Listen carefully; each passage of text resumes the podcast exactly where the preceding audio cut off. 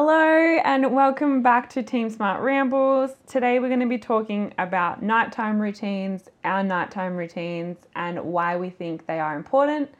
Before we get started, I just wanted to remind you that this podcast is for educational purposes only. So before starting anything new, always consult your healthcare professional. So, to get started, I thought we would start with talking about what our nighttime routines are and how I guess we've evolved into them. Yeah. Yeah. So, do you want to go first? Okay. Okay. Um, I just want to like say something that in the recording I've mucked it up the last three podcasts, and I got fired at the start of this podcast.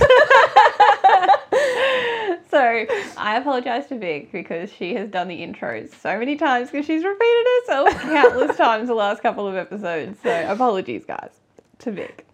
So my nighttime routine, I will talk about what I do, and then we can explain later why. So from whenever we've finished tea, I turn our light down to like 25% intensity. Um, and then we watch a little bit of TV. I try and get up and stretch and foam roll while we're watching TV to kind of justify watching TV. Um, and I have set my phone to go on Do Not Disturb from 8.45. I was just doing that and then I found myself not doing it. So I've set it up so that it just does it so I no longer get notified to try stop me from flicking through the gram um, and just replying to text messages and emails. So that is something I've been a lot stricter on myself with lately and feeling much better for it. And then by quarter to nine, we tend, somewhere between quarter to nine and nine, we get up, brush the teeth, and um, jump into bed, read a book, then lights out by like 9.30. My routine for nighttime is a little bit more chaotic. I feel like kids just make everything that little bit more chaotic. But I think this is good. It's like the people with no kids, the people with kids. Yeah, so our nighttime routine basically starts from six. Um, it's tea, showers, quiet time. We do allow the kids to still watch TV. So obviously the TV's on. We just have a little lamp going in the lounge room, and all the other lights in the house are off, just to create that that dark and calming feeling. and it's just nice to switch yeah. off. Um, and then at eight o'clock, the kids are in bed, so it's teeth bed. We all brush our teeth at the same time. Um, and then it's just Shannon and I will stay up till about nine nine thirty. Um, and I don't really have a nighttime routine as such for while we're watching TV. I do just kind of scroll on my phone, but I like to get off my phone about an hour before I'm going to bed. So my phone will go on do not disturb at 10 and when that pops up on my phone it reminds me right it's 10 o'clock it's bedtime so my phone's down from around 9 o'clock so other than that don't really have one because the kids will be out. Mum i need a drink. Mum i need this. It's a nightmare. Oh my gosh, it's like constant advertisement to continue to being childless. if you need contraception guys i'm here.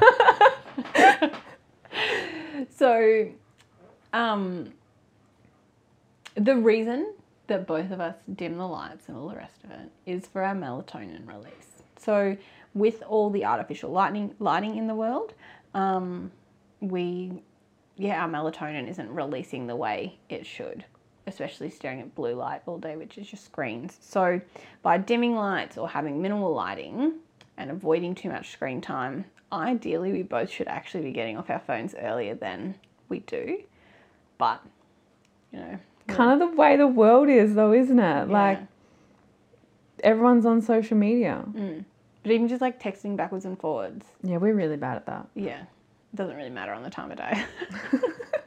but yeah, like even my sisters and stuff, I'll be messaging them at night time as well. So, um, yeah, like that is why you want to get off your phones and all the rest of it at that time of night. And ideally, you wouldn't be watching TV, you would be reading a book or not having that screen time. But of course, screen time has become a part of winding down in our culture. So, as long as you're winding down, I guess is the key to that. Mm. So- I feel like sometimes I'm not even actually watching the TV. Mm. Like it's it's on and it's there, but you're just like not actually with it. If that makes sense. Yeah. We're often watching a series that I'm not that interested in, but Yeah. Smarty is. So- Yeah. So you're just kind of relaxing while it's on. You might be looking at it, but you're not really taking it in. Yeah. Helping your brain to wrong, we do switch off. Shows that I do get into as well. Yeah. Yeah. It's um different, I guess. But I think setting yourself a bedtime Mm-hmm. and actually sticking to it to make sure that you are getting a good, decent amount of sleep at night is really key.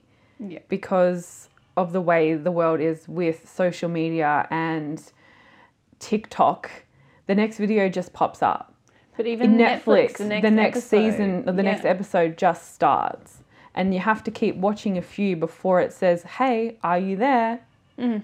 So before that, like, I feel like you watch for hours before that pop up happens. yeah, that's what I mean. Like, it's like three or four, maybe even five episodes, depending on how long the episodes are. But like the next video, just scrolling, scrolling, it just instantly pops up on TikTok. It instantly pops up on Facebook. And before you know it, like, it's 3 a.m. Mm-hmm. and you've lost so many hours of sleep. Yeah. And You can't so buy them back. Mm-hmm. You can't even re-sleep them back. Like there's there's no bank for it. They're gone. Yeah. So I think setting yourself a bedtime and sticking to it, even if at the start you're going to bed and you're laying there awake, and eventually you will fall asleep. Mm. You just have to create that new like habit or new body clock. Mm, mm-hmm. Yeah. And train it back slowly. Don't go from being someone that goes to bed at midnight to okay, I'll go to bed at nine thirty because that's what that's Victor never going to happen. Yeah. You're going to lay there and you're going to toss and turn and you're going to just get so frustrated with yourself that you're actually not going to fall asleep. Yes. So move it back like half an hour at a time until that just becomes easy. And then, like Vic just said, it gets super frustrating when you're laying in bed wide awake. Like I just know in that part of my cycle where insomnia is like a part of it, that drives me absolutely crazy. Yeah. so I will get up and read. Like I'm very conscious I try not to get on my phone if I get out of bed. If I've been in bed for like 30 minutes and not fallen to sleep once the lights are out and I'm wide awake still like not dozing off, I will get up with my book and I'll just sit with my little like book light that I've got hooked to it. Such a nana. I feel like this podcast is really revealing all my like quirks. Um, yeah, so I will sit in the dark with that tiny little bit of light and just read my book for 30 minutes or until I feel tired. I'll get up, go to bed, and I'll fall asleep. Yeah, because it does help you to relax. Mm. Like, I am not a reader. For anyone out there, here's my toxic trait. I probably actually have never finished a book. Mm. Like, if I've finished it, I don't remember finishing it, so I probably didn't actually finish She's it. never finished a book I've lent her, let's put it that way. Like, I've. No, and you know what? It really sucks because there was this book and I was really, really into it. What was it called? Can't Hurt Me. Oh, yeah. By still, Goggins? Look, it's, it's still up there. You can take it out of the library whenever you want. and he is like amazing. Anyway, I love his story and I loved I think I got to like chapter 2 and it wasn't that I wasn't interested in it. I not a just reader. I'm just not a reader. Have you. Do you listen to audiobooks? I've never tried because I can tune out from things. Mm-hmm. I think being a mum, I don't know if this is just me, but I literally can have my AirPods in my ears and not hear, Hear a anything. single thing. Yeah. I just tune out. I don't think it's just a mum thing because I will listen to audiobooks or podcasts down the block all the time. Um, and if I start thinking about something I want to do once I've finished that job, I will actually have to rewind whatever I'm listening to because I'm like, oh my God, I don't even know what these guys are. You know, like I'll be listening to a gardening podcast and be like, what are they talking about? Like, mm. and I'll have to scratch it back to the start of it and be like, oh, okay, we're talking about tomatoes. That makes sense. Like, but if your brain isn't like absorbing the information, but that's what I like about audiobooks. It's kind of like a meditation because I'm forcing myself to focus on what I hear. Mm. Because the block brain work's just not gets distracted on Mm. other things. yeah. And it's yeah, it's not because it's not interesting. Like I can be listening to music and I'm not even listening to the song. Like, I couldn't tell you the song that was playing before the one I was listening to. Mm. Like that's how much I tune out from everything. from the Which world. is kind of nice, like when you think about it, Yeah. Because clearly my my mind was just blank. Yeah. I wasn't stressing. Mm. It's just I love that. chill yeah. in myself. Yeah. Which is really nice. Mm. But it's not helping me read books, is it? but reading a book can help. Every time I do read a book, it does actually make me feel tired. It does relax you. Mm. So that is a great way if you're laying there tossing and turning or you're trying to go to sleep at an earlier time and set yourself a new routine. Try reading a book because it will help to relax. Mm. Yeah. And you should avoid excessive training just before bed as well, um, because it gets your heart rate up, your core body temperature up. So therefore, those things need to lower down before you actually go to sleep. So you need time for them to get back to their um, neutral levels before you actually go to sleep. hmm So, yeah. And if you're someone that works out in the afternoons, and you, we spoke about this in a previous podcast, supplements, um, and you're using a really high caffeine supplement, uh, pre workout, I mean, sorry, um, there are a few like lower caffeine options, and I think there's actually some that aren't There's zero caffeine. Ze- yeah, zero caffeine as well. Mm. Um, so maybe try reducing your caffeine Mm. if you find that you are staying awake quite late and still like wide awake. And caffeine is like a catch 22 because um, majority of people, I'm going to say majority because there's others out there that is completely different. This is like the average, is 12 hours after your caffeine, only 50% of that caffeine has worn off. And that's crazy. Yeah. Like if I have a pre workout or something after 12 o'clock, I will notice it even when I go to bed. I'm obviously very sensitive to it. I don't drink coffee, I only have tea and pre workout and the occasional energy drink.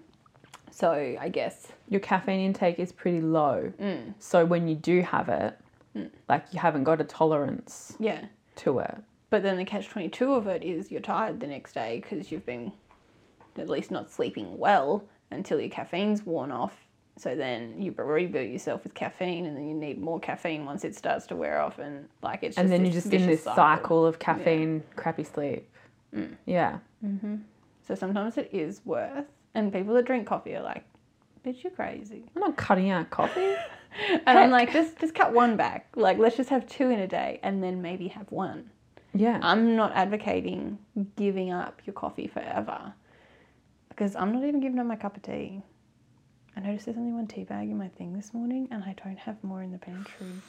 She's up shit creek. She's got one scoop of pre workout left. She's got one tea bag left. And I'm bougie too. Like, I'm not out here drinking Lipton tea. I'm going to have to see whether somewhere in Mildura has my flavour of T2 tea. I'm pretty sure Coles have T2 now. Thank you. I know you're welcome. Mm, anyway, because obviously ordering from T2 won't get here in time.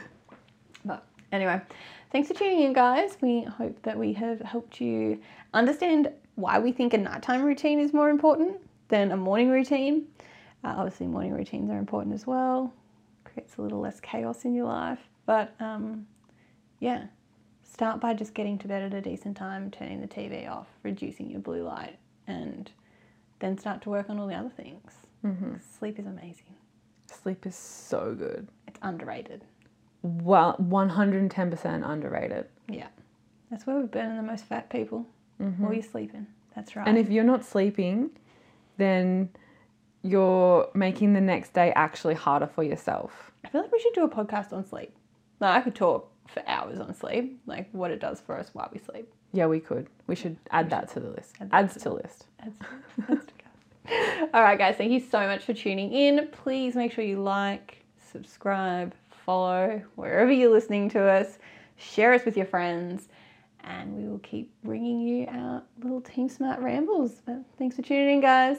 Bye.